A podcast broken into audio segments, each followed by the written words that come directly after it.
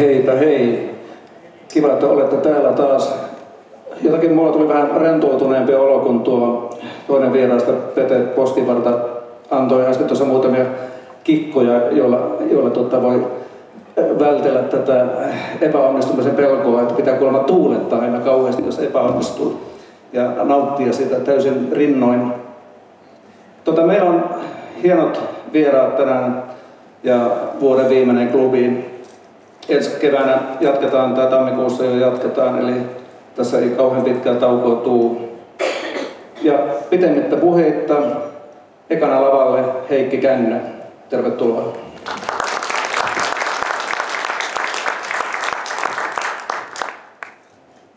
Ja vaikennetaan.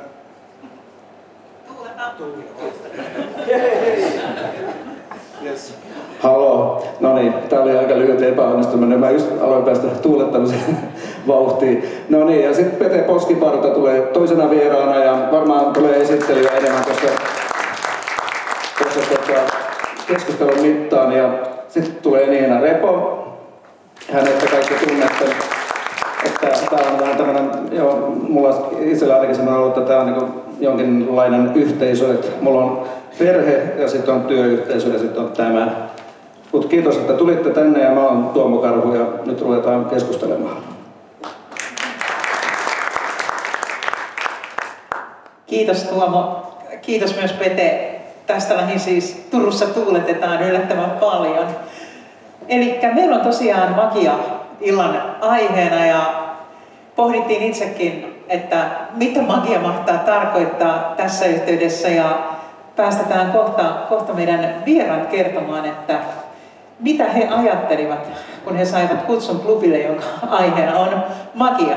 Ennen kuin kysyn tämän virallisesti, tämän kysymyksen, jonka siis oikeastaan jo kysyin, hyvä Niina, niin kysyn tai sanon sen verran, että Heikki Kännö lienee teille tuttu tämän syksyn aikana lehtien palstoilta. Hänen ihmishämärä romaaninsa oli Finlandian palkinto ehdokkaana, kuten oli myös edellinen teoksensa runoilija, ja sitä ennen kaikki muutkin teokset voitti kaikki mahdolliset palkinnot, joten Heikki Kännö on erittäin kova turku, turkulaislähtöinen kirjailija, ja sitten myös tuttuakin tutumpi Pete on muun muassa täällä useat hienot maagiset shonsa vetäneet. Eli meillä on kyllä siis jonkinlaiset maagiset, maagiset henkilöt täällä paikan päällä. Ja nyt mä kysyn sen virallisesti. Eli mitä ajattelitte, kun saitte kutsun klubille, jonka aiheena on magia? Heikki saa aloittaa.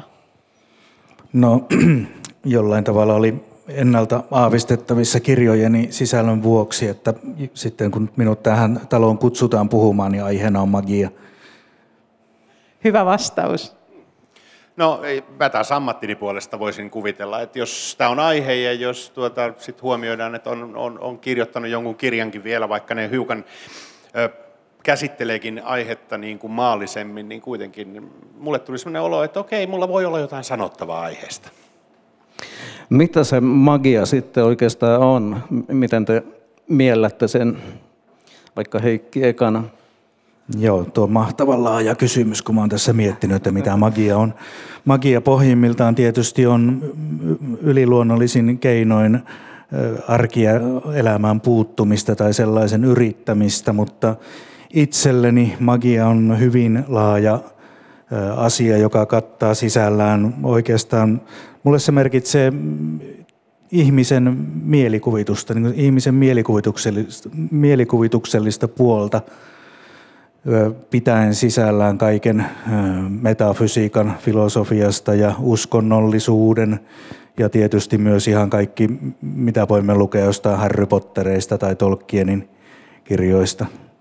Ja miksei sitten vaikka sellaisen, kyllä pidän Pete Poskipartaakin tietynlaisena maagikkona, vaikka hän huijaakin meitä tempuillaan.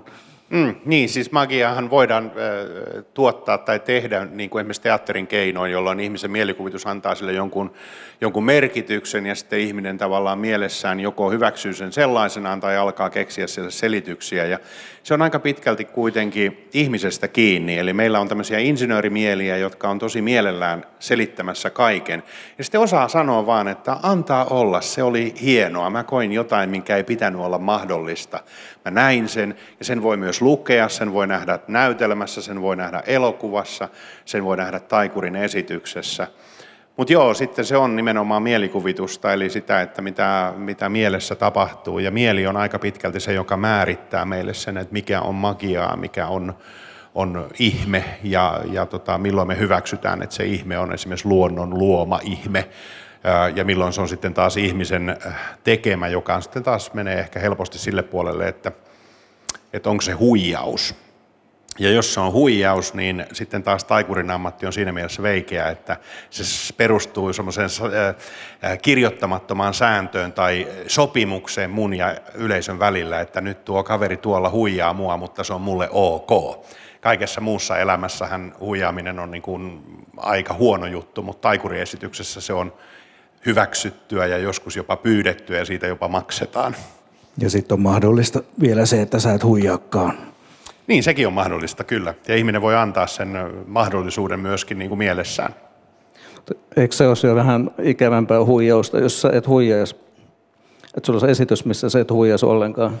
Joo, tavallaan kyllä. Rahat kyllä. pois. Joo, kyllä. Se on se, joo, joo. Mutta siis toi on itse asiassa aika semmoinen mielenkiintoinen asia pohdittavaksi, koska niin kuin en ole hirveän montaa muuta elämänalaa keksinyt, missä se on niin kuin täysin hyväksyttyä, mutta sitten taikuriesityksessä se on ja, ja tota mentalistin esityksessä. Ja, ja kun se vielä niin kuin tavallaan sitä rajaa kuitenkin niin kuin esiintyjät ja taikurit yrittää koko ajan niin kuin löytää, että missä kohtaa, kuinka paljon mä saan lavalla väittää asioita ja kuinka paljon mä saan ikään kuin todistella, että tämä on totta ja missä kohtaa se menee överiksi ja milloin. Ja, ja tota, mä näen sen itse silleen vähän niin kuin teatteriesityksen, että jos teatterissa vaikka Heikki esittäisi murhaajaa, niin sitten kun se esitys päättyy, niin kukaan ei oleta, että Heikki on murhaaja. Niin sama juttu, että mä voin esityksessä sanoa, että mä luen teidän ajatuksia, mutta kun esitys päättyy, niin teidän pitää ymmärtää, että, että myös tavallaan mun voi, taikavoimani katosivat sen esityksen loppumisen myötä.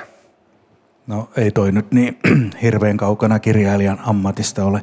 Mm, niinpä. Paitsi me kirjailijathan, meitähän aina luullaan meidän teosten tekijöiksi ja kuviksi, toisin kuin teitä taikureita. Meillä on tämmöinen ero, mutta todella mielenkiintoiset taustat teillä. Ja Heikki tuossa aloitti kertomalla, että, hän, et ihmetellyt, että pääsit, pääsit magia klubillemme, koska olet kirjoittanut sellaiset kirjat. Ja tämä on todella kiinnostavaa. Miten oot kietoutunut niihin aiheisiin, joita saat useammassa kirjassa? Tavallaan sä kuljet siellä mun mielestä maagisten ihmisten kanssa, sellaisten ihmisten kanssa, joista joku on tehnyt Dorian Gray-tyyppisesti sopimuksen saatanan kanssa saadakseen ainakin tavoitella, on tavoitellut jotain etua. Ja sitten tota, sulla on yhtenä henkilönä muun muassa tässä runoilijateoksessa Steiner, joka olikin kuuluisa siitä, että hän ajattelee, että tämän puoleisen toisella on tuon puoleinen, joka on siis totta. Eli, eli tavallaan sua on kiehtonut tällaiset asiat. Milloin sä lähdit tälle polulle? No ensinnäkin mun mielenlaatu on sellainen, että mun olisi varmaan täysin mahdotonta ryhtyä kirjoittamaan sellaista kirjaa, jossa ei olisi mahdollisuutta mille tahansa tapahtumille. Eli en, en varmasti pystyisi kirjoittamaan sellaista tekstiä, mikä pidättäytyisi täysin siihen, mikä on arkijärjen mukaan mahdollista ja mikä ei se mielikuvituksellisuus kulkee mukana.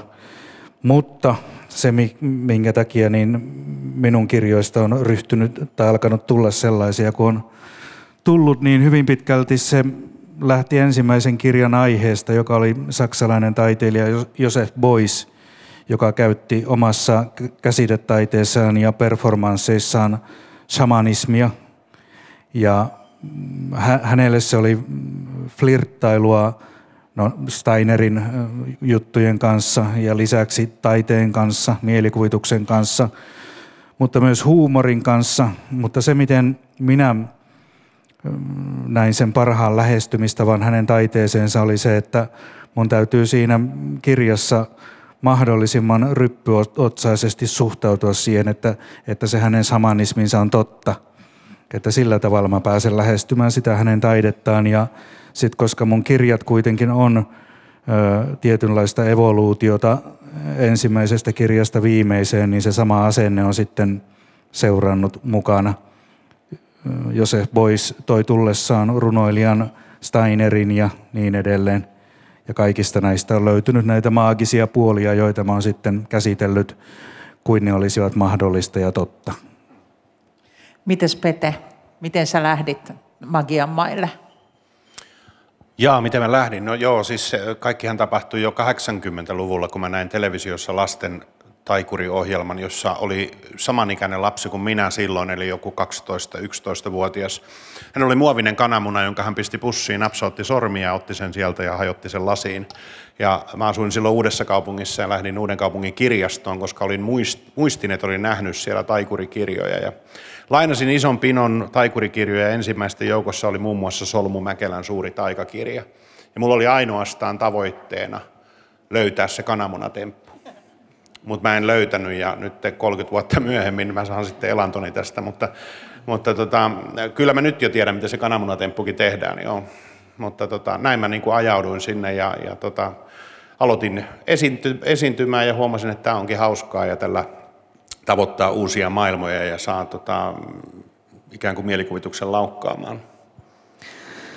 Teillä molemmilla on semmoinen ammattitaito, että se vaatii valtavan määrän työtä ja, ja niin kuin vaikka Peteen tapauksessa niin kuin valtavan määrän toistoja, sulla pitää olla, olla kaikki muistitekniikat ja sormet ja niin, niin edelleen niin kuin treenattu niin kuin aivan huippuunsa. Ja mäkin tiedän, että esimerkiksi kaikki mun lapset tai mä itse lapsena olin kauhean kiinnostunut taikatempuista ja muuta, mutta en mä jaksanut motivoitua kauhean pitkälle etkyä. Ja sitten kun huomasin, että tämä onkin vaikeaa, niin loppui aika lyhyen. Et mikä, mikä on niin sit se kipinä, mikä, mikä sinua on niin saanut ponnistelemaan niin valtavasti. Et sä oot kuitenkin poikkeuksellinen, että kaikkia kiinnostaa taikatemput, mutta harva jaksaa tehdä tuommoisen työn. Niin, ehkä siinä sitten oli kuitenkin taustalla se, että mä huomasin, että se on mun tapani ilmaista itseäni aika pitkälti myös. Mä pystyin kertomaan tarinoita ja ottamaan kantaa, ja siis nykyisin myös ottamaan kantaa ja kertomaan asioita, joita mä en omasta mielestäni pystynyt millään muulla tavalla tekemään mun tapani eh, tuoda asia esille, vaikka pelikortti pakalla, joka on hyvä tarinankerrontaväline, niin oli, oli mulle niin kuin ainutlaatuinen. Mä huomasin äh, kyllä aika nuorena lapsena jo, että kun mä avaan suuni, niin ihmiset kuuntelee mua helposti. Eli mulla oli niin kuin aika hyvä esiintymiskyky jo lapsena. Mä tykkäsin koulussa paljon esitelmistä ja, ja tota, rakastaisin edelleenkin, jos kouluissa olisi enemmän esitelmiä. Eli, eli munkin lapset tykkää niistä hirveästi ja niitä kuulemma on edelleenkin ja suht harvoin. Mutta ehkä se oli se, eli, eli se oli mun tapa ilmasta itseäni. Mä halusin sillä kertoa jotain. Muutakin toki kuin, että tämä on mahdotonta ja katsokaa mitä minä osaan. Mutta sekin oli toki silloin varsinkin lapsena niin varmaan aika iso motivaattori. Mitä Heikille? Ensin tuli mieleen tuo puheesi Peten sorminäppäryydestä. Mä justiinsa tänä aamuna viimeis kun kirjoittelin, niin huomasin kiroavani ääneen, kun yksinkertaisesti sormet ei ikinä osu niille näppäimille, mihin haluaa. Osaat sä kymmen sormijärjestelmää? Mä oon joskus osannut, mutta nyt se on semmoista, että kun lyö virheen tai kirjoittaa väärän sanan tai jotain alkaa perumaan sitä askel askeleelta ja katsoo mitä, on, mitä siellä vilistää, niin ei välttämättä yhdessä sanassa – yhtäkään ainutta kirjainta oikein, vielä moneen kirjaan, vaan se on, se on ihan uskomatonta, mitä se, moskaa se, se on sitä magiaa. No se on magiaa, että sieltä lopulta tulee se oikea sana. Ja. Mutta siis mun motivaattori kirjoittamiseen. Mm, mm. Tarin... Niin, kun sä kuitenkin olet myös niin kuin kuvataiteilijana ja olet ehtinyt ennen näitä ennen esikoisromaania tekemään ihan muutakin taiteen puolella ja vähän muuallakin. No mulle on aina ollut rakasta tarinoiden kertominen. Mä oon kirjoittanut ihan aina. Ja oikeastaan se, mä koen, että mun askeleeni kuvataiteen puolella oli enemmän harha-askelia, että sinne mä menin olosuhteiden pakosta. Taide, taidekoulu oli se, mihin minä sillä, sillä hetkellä kyvylläni pääsin. Ja totta kai se kiinnosti minua, koska siinäkin on kysymys mielikuvituksesta ja itsensä ilmaisusta, mutta silti se ei oikein palvelut minua, koska vaikka sanotaan, että kuva on tuhat sanaa, niin kirjoittaminen on silti paljon enemmän kuin tuhat sanaa. Eli mä en pystynyt kertomaan tarinoita maalaamalla tauluja. vaikka niitä olisi maalannut monta sarjakuvamaisella tavalla, niin silti se jäi puutteelliseksi ja oli suorastaan pakko lopettaa se ja keskittyä kirjoittamiseen. Sullahan näitä sanoja myös riittää, että tämä, tosiaan tämä uusi romaani on 1100 sivua ja aikaisemmatkaan ei ole mitään, mitään niin ihan lyhyitä. Että yksi asia, mikä mua itteni on viehättänyt ihan alusta lähtien sun kirjoissa on just se, että ne menee jotenkin niin vastavirtaan. Ne on hyvin kaukana semmoisesta niin sanotusta koivuklapi-proosasta, mikä ponnistaa jostakin modernismista. Että tota, sä oot hirveän epämuodikas ja kirjoitat jotenkin ihan väärä, vääränlaista proosaa niin tässä ajassa.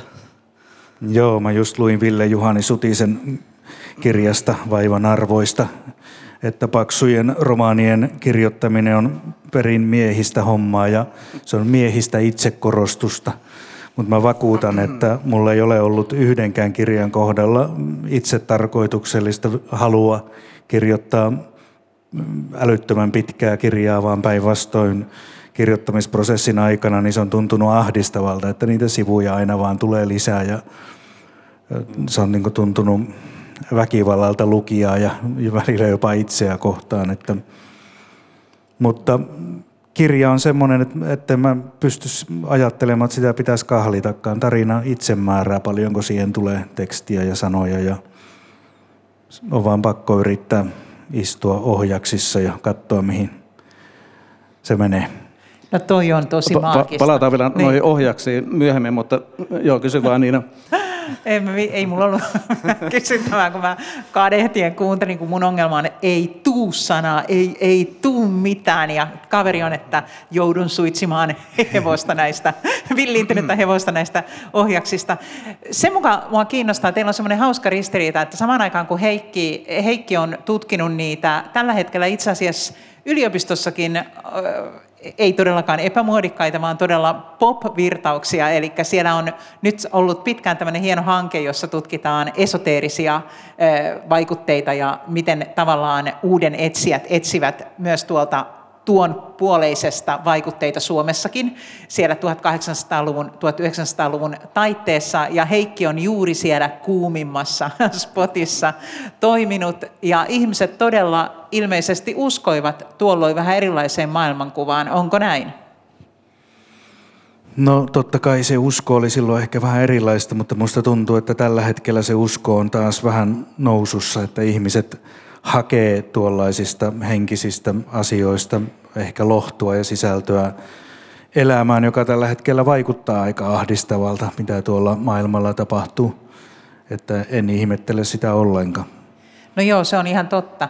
Ja Pete taas, joka tekee näitä taikuuksia meille tässä hetkessä ajassa, niin mä oon ymmärtänyt, että sä aina välillä joudut sanoa, että et sä oikeasti oo tehnyt sopimusta paholaisen kanssa? Joo, juu, siis tulee vastaan edelleen tilanteita.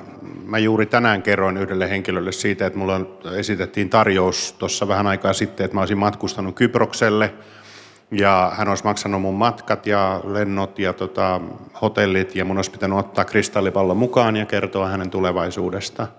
Ja mä yritin ensin, ajattelin, että tämä on vitsi, mutta hän oli ihan tosissaan ja hän olisi halunnut, että mä matkustan sinne kertomaan. Sitten mun oli pakko rikkoa tämä illuusio ja kertoa, että olen esiintyvä taiteilija ja mulla ei ole tosiaan yliluonnollista kykyä kertoa kenenkään tulevaisuudesta. Mutta tästä, mitä muuten äsken Heikki sanoi tuosta, että tällä hetkellä ihmiset hakee lohtua niin kuin tämmöisistä uskomuksista ja muista, niin tämä pitää varmaan paikkansa, koska myös taikuudessa, joka on kuitenkin aika pienen genren esittävää taidetta, mutta siellä on kuitenkin niin kuin, ö, erilaisia genrejä, niin kuin manipulaatio, illuusiot, lasten taikuus, mentalismi, bizarre, jota ei Suomessa juuri kukaan tee, eli tämmöinen kauhutaikuus, mikä on Amerikassa hyvin suosittua, varsinkin Halloweenina, niin tällä hetkellä mentalismi on ympäri maailmaa erittäin suosittua. Ja jos mietitään, että mikä siihen voisi niin kuin johtaa, että miksi mentalistit ovat suosittuja niin Yhdysvalloissa, Euroopassa kuin Aasiassa, niin mentalistihan esityksessään antaa mielikuvan, että hän hallitsee maailmaa. Hän pystyy lukemaan ajatuksia, pystyy kertomaan tulevaisuudesta ja pystyy tulkitsemaan ihmisten eleitä, ilmeitä, liikkeitä. Eli näyttäisi siltä, että mentalistilla on maailma hallussa. Ja voisi silloin kuvitella, että se vastaa tähän, koska sama ilmiö nähtiin vaikka 80-luvulla, kun oli juppiaika ja kaiken piti olla suurta ja mahtavaa, niin silloin taas Copperfieldin vapaudenpatsaan hävitys ja, ja tota, lentokoneen hävitys, ja nämä oli niin kuin isoja juttuja, ja se niin kuin vetosi ihmisiin, että toihan on hienoa, että joku hävittää vapaudenpatsaan, ja nyt tietysti me pidetään sitä jopa vähän naivina 30-40 vuotta jälkeenpäin, että onpas typerä temppu, että joku muka hävitti vapaudenpatsaan, mutta silloin se oli niin kuin iso juttu. Joo, toi, mitä sä sanoit tuosta alussa tuosta kristallipallosta, niin mullekin on käynyt muutaman kerran niin, että ihmiset ovat halunneet tietää, että uskonko minä niihin asioihin itse, mistä minä puhun ja kirjoitan. Ja sitten kun olen sanonut olevani hyvin rationaalinen ihminen, joka oikeastaan ei usko lainkaan yliluonnollisiin asioihin, niin olen huomannut, että monesti nämä kysyjät pettyvät. Että tavallaan he ehkä ovat lukeneet minun kirjojani, se, niin kuin, että, että se olisi sitä minun todellista maailmankuvaani. Mutta, ja niinhän se tavallaan on. Eli en minä niihin, niihin asioihin usko, mutta minä uskon ihmisen mielikuvitukseen ja, uskon siihen, että se on valtavan suuri voima ja käyttövara ihmiselle ja sitä kannattaa lietsoa kaikin mahdollisin keinoin, koska se tekee ihmisen elämästä rikkaampaa ja ihmisestä itsestään monipuolisemman ja kiinnostavan, kiinnostavamman olennon ja auttaa myös pystymään elämässä monenlaisiin asioihin. Esimerkiksi Einstein piti taidetta ja mielikuvitusta tärkeämpänä tai tiedemiehen tärkeimpänä ominaisuutena. Kyllä. Mä voisin kommentoida sen verran ihmishämärää, että tuossahan Pete tuli hienosti sanottaneeksi, että me ihmiset halutaan tällä hetkellä jostain lohtua tällaisesta ajatuksesta, että on, on niin kuin jotakin henkisempää taas tapahtumassa. Ja ihmishämärässähän ihmiset on sössinyt tämän koko homman, niin kuin, mä oon niin pahoillani, me olemme sössineet tämän ja sitten vanhat jumalat tulee pelastaa meidät, pelastaa meidät. Miten, miten tota noin, noin, sähän, sähän olet orakkelinomaisesti kirjoittanut sen, mitä meille ehkä tapahtuu. Niin, joo.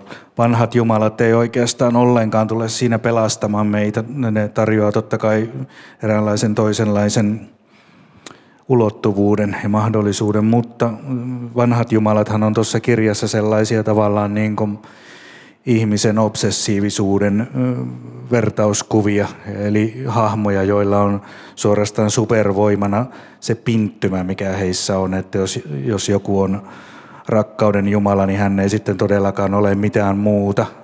Tai jos joku on sodan Jumala, niin hän on sitten sitä ihan koko olemukseltaan ja voimaltaan. Eli, eli he ovat sellaisia ihmisen, ihmistyyppien kärjistyksiä. No eikö se olekaan se vastaus siellä henkisellä puolella? Tuomo, eikö se ole siellä? Ei. Tota, mä voisin hypätä tästä, tehdä semmoisen loikan tuolta 1800-luvun lopusta tähän päivään, niin kuin siinä Heikin romaanissakin liikutaan aika laajalla alueella.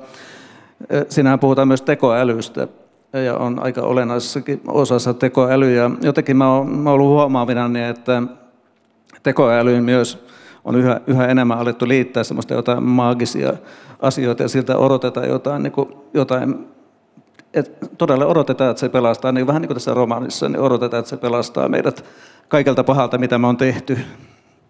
Mitä te siihen tuumatte?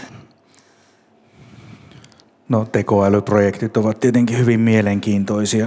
Mun kirjassahan minä käytän sitä lähinnä yhden Jumalhahmon ilmestymisen mahdollisuutena. Eli kirjassa tulee Jumalan loge ottaa tämän ihmisen pelastautumismahdollisuuden, eli tekoälyn haltuunsa ja käyttää sitä omiin tarkoituksiinsa.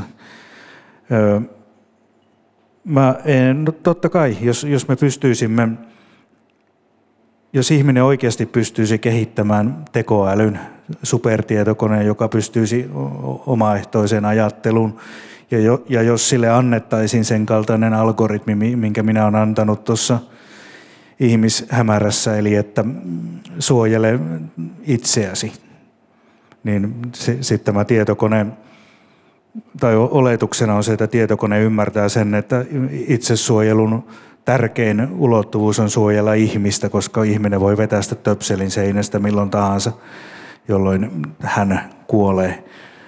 Ja miksei se periaatteessa ajatusleikkinä olisi mahdollista, että meillä olisi niin laskentakykyinen laite, joka pystyisi näke, julmasti arvioimaan sen, mitä meidän täytyy tehdä ja antaisi meille sen vastauksen, mitä me emme itse keksi, vaikka oikeasti minusta ainakin tuntuu, että se vastaus on itsestään selvästi meidän edessämme ilman mitään koneitamme, koneitakin. Me vain emme tee sitä. Siis mitä? Vähentämistä. Et me, me halutaan elää sellaisessa maailmassa, missä meillä on se kaikki hyvä, mitä meillä on, ja me halutaan lisää hyvinvointia ja lisää helppoutta. Emmekä me ole valmiita tinkimään siitä ollenkaan, vaikka, vaikka kaikki parametrit näyttää, että se ei ole mahdollista enää nyt, eikä varsinkaan pidemmällä aikavälillä. Niin. Pete, mitä ajatuksia tekoäly jutut sussa herättää?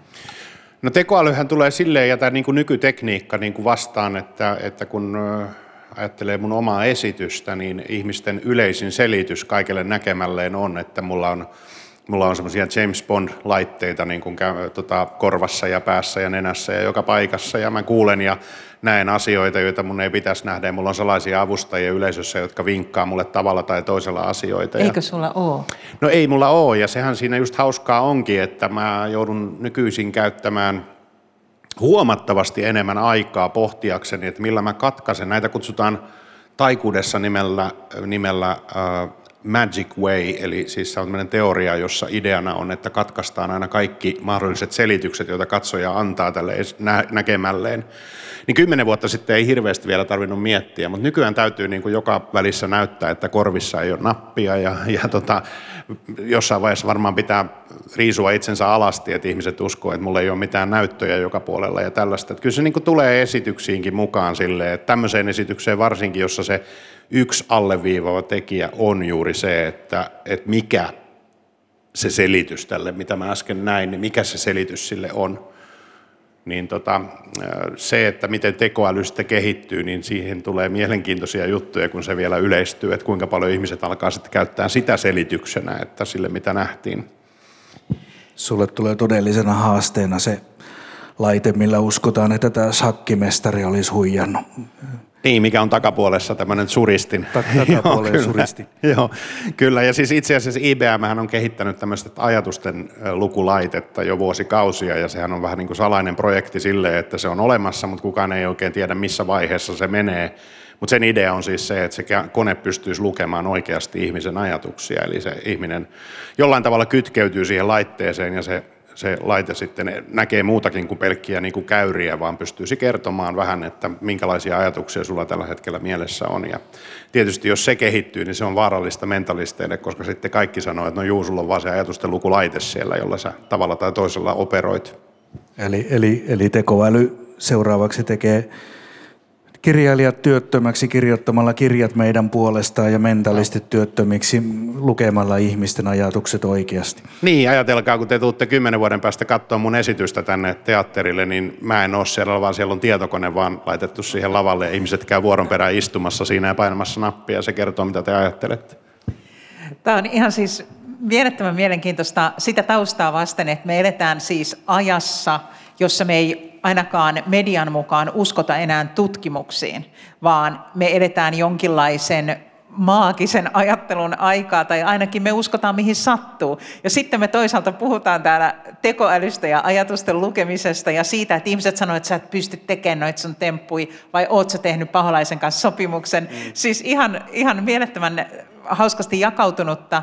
Ja mua kiinnostaisikin hiukan, hiukan nyt sitten se, että miten te, me aloitettiin siitä, Heikki sanoi heti ensimmäisenä hyvin kiinnostavan lauseen siitä, että, että magia on oikeastaan täällä meidän arjessa ja meidän ympärillä, niin miten te koette, mihin me ihmiset nykyään uskotaan, millaisessa maailmassa me eletään, ja onko tämä niin jo tosiaankin hiukan maagisen ajattelun maailmaa? No kyllähän me olemme eläneet aina maagisen ajattelun maailmassa sen todistaa jo se, että meidän aivoihin on kehittynyt semmoisia alueita, jotka reagoivat hurmoksen kaltaisilla tuntemuksilla, kun kuulemme tietynlaisia vaikkapa uskonnollisia termejä tai mikä nyt kenellekin sellaisia termejä edustavat. Tuossa nurkassa seisoo tuommoinen puu, josta, joka me, meillä merkitsee riemun aikaa ja tiettyä iloa, mutta kyllähän tuonkin lähtökohdat hyvin mielikuvituksellisissa palvontamenoissa ja riiteissä on. Että kyllä, siis olemmehan me kyllästäneet itsemme mielikuvituksellisilla maailmanselityksillä ja haaveilla aina. Niin ja voisiko jopa olla niin, että kun meillä on sitä faktatietoa, jota, johon voidaan aina, aina vedota, niin niin paljon, että meidän, meidän mielikuvitus ikään kuin jo haluaa sinne vastapainoa enemmän. Et kun meille niin kuin kerrotaan, että, no, että me jo tunnetaan suunnilleen, että miten ehkä maailma on syntynyt ja miten evoluutioteoria selitetään ja, ja tota, maapallo on pyöreä, miten avaruus, mitä siellä on ja, ja tota, niin kuin joku Kari Enqvist on käyttänyt puolet elämästään tutkiessaan sitä ensimmäistä kahta sekuntia, kun maapallo on syntynyt ja räjähtänyt ja yrittänyt ymmärtää sitä, niin sitten kun se tieto rupeaa olemaan sellaista, että meillä alkaa olla sitä tietoa, niin olisiko niin, että sitten me kaivataan sitä vastapainoa, eli entistä enemmän tarinoita, entistä enemmän uskomuksia, entistä enemmän jotain, joka ikään kuin vapauttaa meidät siitä ajattelusta, että kaikkea ei tarvitse tietää, eikä mä edes halua tietää, kun se ahdistaa. Ja Joo, sano vaan. Niin, tuli vielä mieleen se, että ylipäätään se, että kaikissa meissä ihmisissä on se mielikuvitus ja onhan se tavallaan ihan kiinnostavaa se, että vaikka millaiset todisteet ja lyötäisiin pöytään, niin läheskään kaikki eivät niitä usko, vaan parhaimmillaan ihminen alkaa keksimään itse omia maailmanselityksiä, mm. niin, niin kuin minä työssäni teen. Kyllä, että ihmiset on pelkää, on huolestuneita aina milloin mistäkin ja, ja tota, siis onhan tämä todellisuus, vaikka nyt eletään, eletään äh, turvallista aikaa, ainakin täällä Suomessa, ja kaikki on aika hyvin kuitenkin, niin ähm, tällä hetkellä ihmiset voi miettiä vaikka sähkölaskuja, ja ihmisellä on hirvettävä tarve, äh, tässä kohtaa hyvin konkreettinenkin tarve, toivoa jotain ihmettä, että se ydinvoimalla käynnistyy tai tai, äh, no se ne, olisi ihme. se olisi ihme, joo. Tai tota, joku fuusio äh, tota, äh, kokeet onnistuu lopultakin ja kaikki meidän energiaongelmat on lopultakin ratkaistu. Ja mä jotenkin, jotenkin mä näin, että äh, teidän molempien työn viehätyksestä ainakin osa on sitä, että te ikään kuin näytätte, että ihmeet ovat mahdollisia. Niin, siis joo, kyllä varmaan. Ja siis jos nyt ajattelen omaa duuniani, niin, niin senhän on pitänyt niin kuin moneen kertaan poistua jo maapallolta niin, että sen olisi menettänyt mielenkiintonsa. Eli aina sanottiin, niin kauan kuin mäkin olen ollut tässä mukana, niin jo siinä vaiheessa, kun Ruti tuli ensimmäiset nämä paljastusohjelmat televisioon, niin sanottiin, että nythän taikurin työt loppuu. Ja sitten tuli YouTube täyteen temppujen selityksiä, niin taikureiden työn piti loppua. Et eihän se enää kiinnosta ketään, kun kaikki temput kuulemma löytyy jo sieltä. Mutta siitä huolimatta niin meillä on edelleen töitä ja sitten taikuus on vaan kehittynyt paremmaksi siinä, kun on tullut, tullut tota, entistä enemmän harrastajia ja entistä enemmän tekijöitä. Ja jollekin, joka aina sanoo, että kaikki temput löytyy YouTubesta, niin korttitemppuja on jonkun arvion mukaan 1,4 miljoonaa, että käyttäkää siihen nyt viisaasti se aikanne, mitä, mitä opiskelette sieltä YouTubesta. No nykyään tota, maailma on täynnä huijaamista, että, että niin poliitikot, populistit huijaa ja kukaan ei edes usko oikeasti, että että, että jotkut no en rupea luettelemaan edes näitä nimiä, mutta niin, että hirvittävä määrä populisteja, jotka lupailee milloin mitäkin ja kukaan ei usko. Ja ja äh, tämmöistä monella, monella, monella tasolla huijausta. No vaikka tuo sähkö, mistä nyt puhuttiin, niin kaikkihan äh, on suurin piirtein sitä mieltä, että sähköyhtiöt äh, huijaa ja, ja hallitus huijaa ja kaikki huijaa. Ja voisi kuvitella, että ihmiset olisivat täysin kyllästyneitä niin huijaamiseen, mutta onko se näkynyt jotenkin sun, sun tuota, työn kysynnässä? En mä usko mä oletan, että ihmiset erottaa kuitenkin edelleen sen, että jos joku poliitikko huijaa kautta joku taikuri huijaa lavalla, että, että se niin kuin niin, varmaan suurimmalle osalle. Ihan eri asia. Joo. Niin, mä oletan, että ihmiset tajuaa siinä, että toisessa on nimenomaan kyse siitä, että se on siellä, kun puhutaan niin kuin musta ja valkoinen valhe, niin niin musta valhe on semmoinen, jossa sitä etua tavoitellaan ja huijataan ja sitä tietysti tekee sellaiset ihmiset sitten, jotka yrittää hakea itselleen etua tai omalle viiteryhmälleen huijaamalla. Ja sitten taas tämä, niin kuin puhuin, niin Taikurin esitys on vähän niin kuin tämmöinen teatteriesitys, jossa on tämmöinen sanaton sopimus yleisön ja esiintyjän välillä, että näin tämä homma nyt toimii ja se on ihan ok. Se se on yksi tärkeä syy, minkä takia ihmisten kannattaa katsella Peten esityksiä ja lukea kirjoja, nimittäin se, että ihmisen pitää oppia käyttämään sitä omaa mielikuvitustaan, pitää oppia tunnistamaan näitä juonia ja huijauksia. Jos, jos ihminen, kun mielikuvituskin on eräänlainen lihas, mitä ihminen käyttää, ja jos ei sitä opi käyttämään, niin silloin perin helposti haksahtaa siihen, että ei edes huomaa, että, että häntä vastaan juonitaan – koska totta kai koko maailma on täynnä juonia. Mainitsemasi poliitikot juonivat omaksi hyväkseen ja totta kai jos sähköyhtiöllä on mahdollisuus saada rahaa enemmän, niin kyllähän se nyt sen käyttää hyväkseen sen verran, kun moraali antaa periksi, jos moraalia on. Ja kyllä, kyllähän se, että ihminen oppii erottamaan salajuonet tai salajuoniteoriat siitä, mitä oikeasti maailmassa tapahtuu, kar- karsimaan kaiken tuollaisen hulluuden pois omasta elämästään, niin se vaatii mielikuvituksen käyttökykyä ja juonien tunnistamiskykyä ja oppii ylipäätään tajuamaan sen, että on olemassa sellainen asia kuin mielikuvitus ja että, että se, mitä hän luulee totuudeksi, niin saattaa olla hänen omaa keksintöä.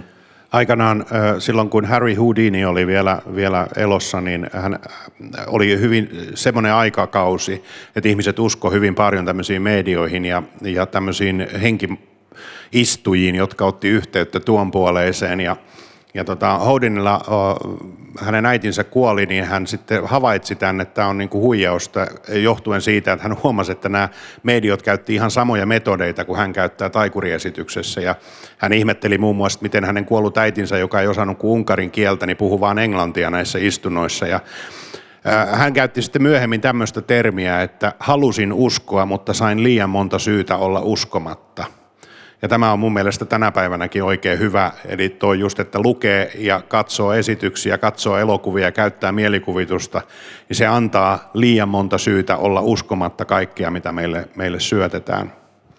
Joo, tämä on tosi kiinnostavaa. Me itse asiassa nähtiin Pete alakerras vähän ennen tätä keskustelua, koska hän tietää jotain rakkauspetoksista. Ja mä oon näistä rakkauspetoksista viime aikoina ollut myös kiinnostunut ja sehän on aivan uskomaton kuvio se rakkauspetos, kun se liittyy itse asiassa aika lailla näihin asioihin, mitä me ollaan tässä juteltu, eli siihen, että ihminen haluaa uskoa, hän ikään kuin pettää itseään. Ja nyt kun eli pettää itseään uskomalla johonkin, joka ei oikeastaan voikaan olla totta, että se minun rakkaani vesipuhveliin törmättyään tuolla Afrikassa tarvii nyt 12 000 euroa ja minä lähetän sen. Siis tätä nyt tapahtuu. Ja nyt sitten kun mä kuuntelen teitä, niin ihan mahtavasti resonoi se ajatus, kuinka paljon me ei haluta ikään kuin, tai, tai siis kuinka paljon me siis petämme itseämme tässä todellisuudessa. Me uskotaan siihen, mihin me halutaan uskoa. Ja sehän pätee, eikö siitä ole paljon tutkimuksiakin? On. Joo, ja me myös kiinnitetään huomiota niihin asioihin, mihin me halutaan huomiomme kiinnittää. Tuota Pete bluffauksista äh, kans kirjoittanut, eli Alfa-projekti oli sellainen, missä, missä sitten jonkinlaista tällaista huijausta, huijausta sitten lähdettiin ikään kuin haastamaan tai tutkimaan tällaista tutkimustilannetta. Kerropa siitä Alfa-projektista. Joo, mä avaan sitä tuossa mun ja Jose Ahosen kirjassa Huijauksen anatomia, ja mä, mä satun tuntemaan myöskin yhden niistä Alfa-projektin tekijöistä, eli Steve Shaw aika hyvin, ja tota, se oli siis tämmöinen 80-luvulla ö, tapahtunut testi, jossa, kun 80-luvulla oli aika moinen tavoite löytää tieteellisiä todisteita siitä, että ihminen voi esimerkiksi liikuttaa haarukkaa tuijottamalla sitä ja siirtämällä energiaa siihen ja sitten se haarukka liikkuu. Tai muistatte Uri Gellerin 70-luvulla, joka kävi Suomessa taivuttamassa lusikoita ja pysäyttämässä kelloja ajatuksen voimalla.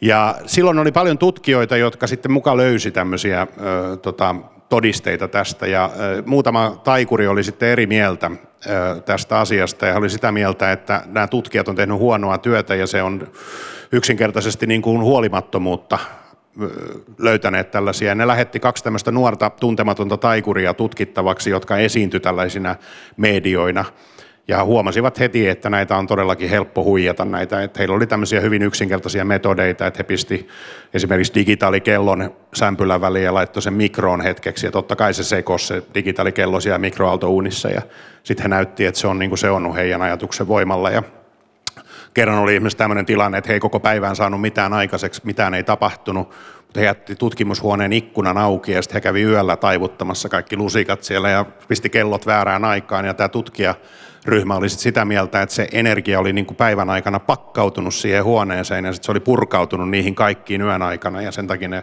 lusikat oli taivutettu ja muuta. Ja sitten heillä oli tämmöinen yksittäinen sääntö, että jos kerrankin kysytään tämän tutkimuksen aikana, että oletteko te huijareita, niin heidän pitää vastata rehellisesti, että kyllä. Ja se jatkuu useita vuosia se tutkimus ja kukaan ei kertaakaan kysynyt tätä kysymystä. Ensimmäinen, joka sen kysyi, oli sitten tiedotustilaisuus, joka pidettiin sitten joidenkin vuosien jälkeen, jossa väitettiin, että nyt on löydetty todisteita yliluonnollisista kyvyistä. Ja median ensimmäinen kysymys oli, että oletteko te huijan? Ja sitten pojat vastasivat, että kyllä, me ollaan huijattu monta vuotta tässä. Eli tämä oli todiste siitä, että kun tiedemies haluaa uskoa johonkin, niin hän unohtaa sen kriittisen tutkimuksen ja hän tekee kaikkensa löytääkseen näitä näitä ihmeellisiä ilmiöitä. Tämä oli myös todiste siitä, että toimittajia tarvitaan. Joo, kyllä, myös teitä. Joo, erittäin paljon. Heikki, sä, mä, mä, mä oon tehnyt sellaisen teorian, että sun on täytynyt tutkia tosi kiinnostavia ihmisiä, myös ihan siis tutkia, että vaikka sulla on mahtava mielikuvitus ja sä oot varmaan Nero, mä luulen, että hän on Nero, niin sun on täytynyt silti tutkia niitä, niin törmäsitkö sä tai millaisiin sun mielestä erityisen kiinnostaviin hahmoihin tai yhteen sellaiseen sä törmäsit, kun sä kirjoitit näitä sun kirjoja ja tutkit niitä elämänkertoja ja kirjoitit niitä tänne, niitä Steinereitä ja muita? Että kuka heistä oli erityisen mielenkiintoinen?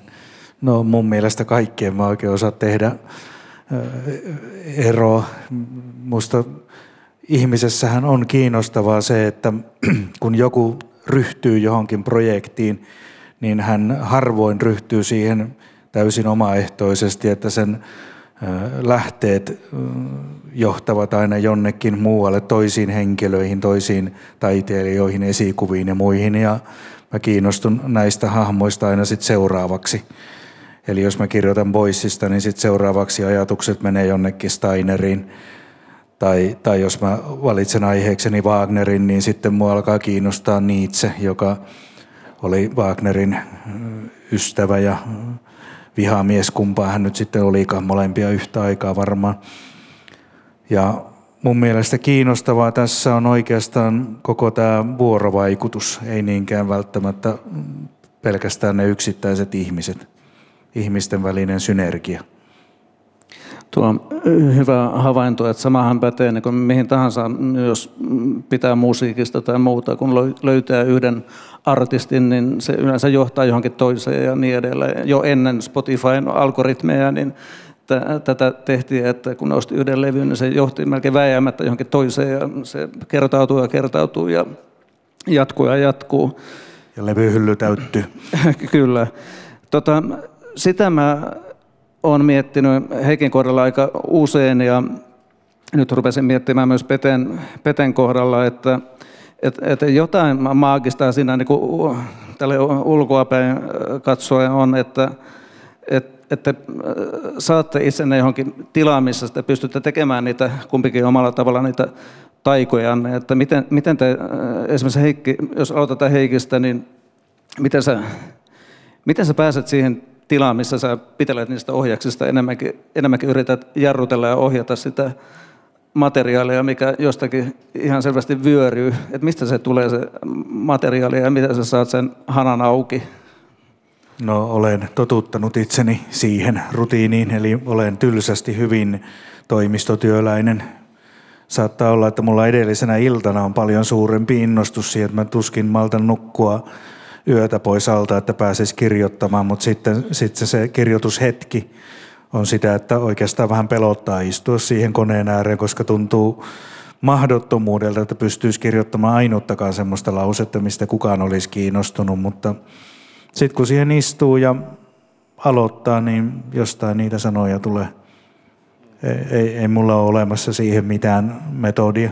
No joskus ne hetket, kun ei tule sanoja, niin silloin auttaa vaikka se, että lähtee kävelylle tai mikä on mun juttu, on lähtee sieneen. Jos puhutaan siitä luomisprosessista, että milloin mä keksin jonkun uuden tempun, jota mä lähden työstämään, niin se on tietysti vähän samanlainen, että mulle tulee joku tämmöinen niin ajatus ja sitten mä rupean sitä vain työstämään, vien sitä eteenpäin, kokeilen, mietin. Mutta sitten jos mietitään sitä esitystilannetta,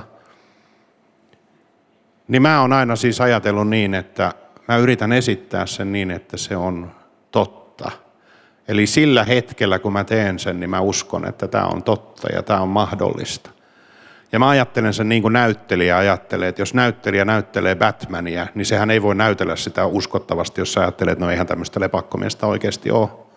Vaan se näyttelee sitä sillä hetkellä, että minä olen Batman ja mä pystyn tekemään nämä jutut. Ihan samalla lailla, jos mä väitän, että mä luen nyt ajatuksia lavalla, mä teen sen niin kuin mä ajattelisin, että se menee oikeasti, jos mä pystyisin katsomalla sua kertomaan, mitä sä ajattelet, tai vastaamaan sun kysymykseen silmät sidottuna tai mitä hyvänsä. Eli se on suoritus, joka, joka tulee mun mielikuvituksesta ja mun mielikuvitus ajattelee sen asian niin, että näin se menisi, jos se olisi oikeasti totta. Eikö kuulostanut muuten Heikki ihan siis siltä, mitä kirjailijat ajattelee kirjojen säärellä, että tämä on totta? Tässä. Niin, mä ajattelin tuota samaa, mutta sitten mä tajusin, että ehkä mä itse kuitenkin enemmän niin elän lausetasolla ja mietin hyviä lauseita, että että tavallaan mä oon keksinyt sen tarinan, mitä minä aion kertoa niin jo niin kauan aikaa ennen sitä kirjoitusprosessia, että, että sitten mä vaan keskityn siihen, että miten minä saisin sen mahdollisimman mielenkiintoisesti kerrottua vähän vähän uudenlaisin lauseen. Joo, ja taikureilla on taas silleen, että ne puhuu usein niin kuin taikatempusta ja taikuudesta kahtena ihan eri ilmiönä.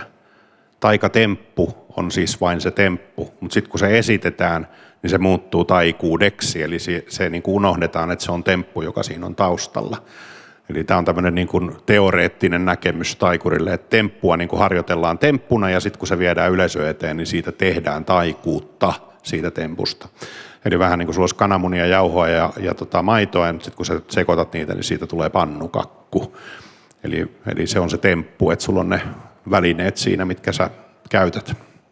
No toi sopi mulle, se on just se ainut keittiössä tehtävä asia, jonka mä osaan, toi pannukakku. Mutta viimeisenä kysymyksenä mä kauhukseni huomasin, että tässähän jäi keskustelematta yksi semmoinen tärkeä asia, mistä oli tarkoitus keskustella, niin saatte ihan viimeisenä heittää sellaiset hyvät lukuvihjeet tai taide, taiteen nauttimisvihjeet mulle ja Tuomolle ja yleisöllemme, että mikä semmoinen taideteos olisi sisältänyt teistä sopivan määrän magiaa tai mietittävää josta te olette pitäneet? No mun on pakko vastata tähän, että mua on, mua on siis kiinnostanut 15 vuotta Valtarin Sinuhe Egyptiläinen, jossa on yksi kohta, joka ei istu siihen romaaniin juuri sen takia, että kaikki muuhan siinä on hyvin realistista ja to, tosi taitavaa kerrontaa niin kuin reaalimaailmaa, mutta sitten siellä on yksi kohta, joka menee tänne täysin mielikuvituksen ja taikuuden puolelle ja se on se kohta, missä Minea menee, menee siihen labyrinttitaloon ja siellä on, on, on tämmöinen eläin, jolla on häränpää ja vähän niin kuin käärmeen vartalo. Ja se on jättiläiskäärme, jolla on häränpää ja se on heidän jumalansa. Ja mä oon yrittänyt kaikki nämä vuodet selvittää, että mistä eläimestä siinä on oikeasti kysymys.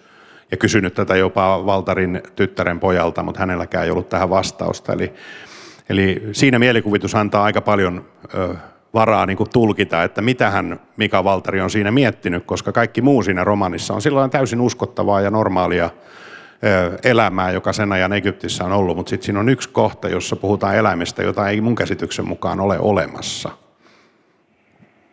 No mä oon sikäli tylsä, että en, en löydä suurimpia kaunokirjallisuuden tai kirjallisuuden maagisia elämyksiä mistään fiktiivisestä kirjallisuudesta. Minun on tehnyt suurimman vaikutuksen Uspenskin kirja Sirpaleita tuntemattomasta opetuksesta. Uspenski oli venäläinen matemaatikko, toimittaja ja ties mitä, joka lähti etsimään yliluonnollista. Hän halusi löytää yliluonnollisen kokemuksen ja tutustui Gurdjieffin ja Gurdjieffin opetuksiin. Gurdjieff oli sitten taas tämmöinen venäläinen maagikko. Ja sitten tämä kirja on paksu perehdytys Gurdjieffin opetuksiin ja siihen valtavaan yritykseen löytää yliluonnollinen reaalisesta maailmasta. En kerro löytyykö, lukekaa. Ihana vihje. Mulla on tosi hyvä vihje teille. Heikki Kännö, runoilija, on lähdössä joulupakettiin pojalleni Toivolle, jota kiinnostavat juuri nyt tällaiset asiat. Ja, ja täällä on myös muuten herra Sammakko Seppo paikalla, jolla on ihmishämärää, että jos haluatte laittaa hyvin maagisia kirjoja pakettiin, niin onnistuu tuolla Seppo. Ja minkä sä suosittelet? Mä, mä tulin vähän yllätetyksi.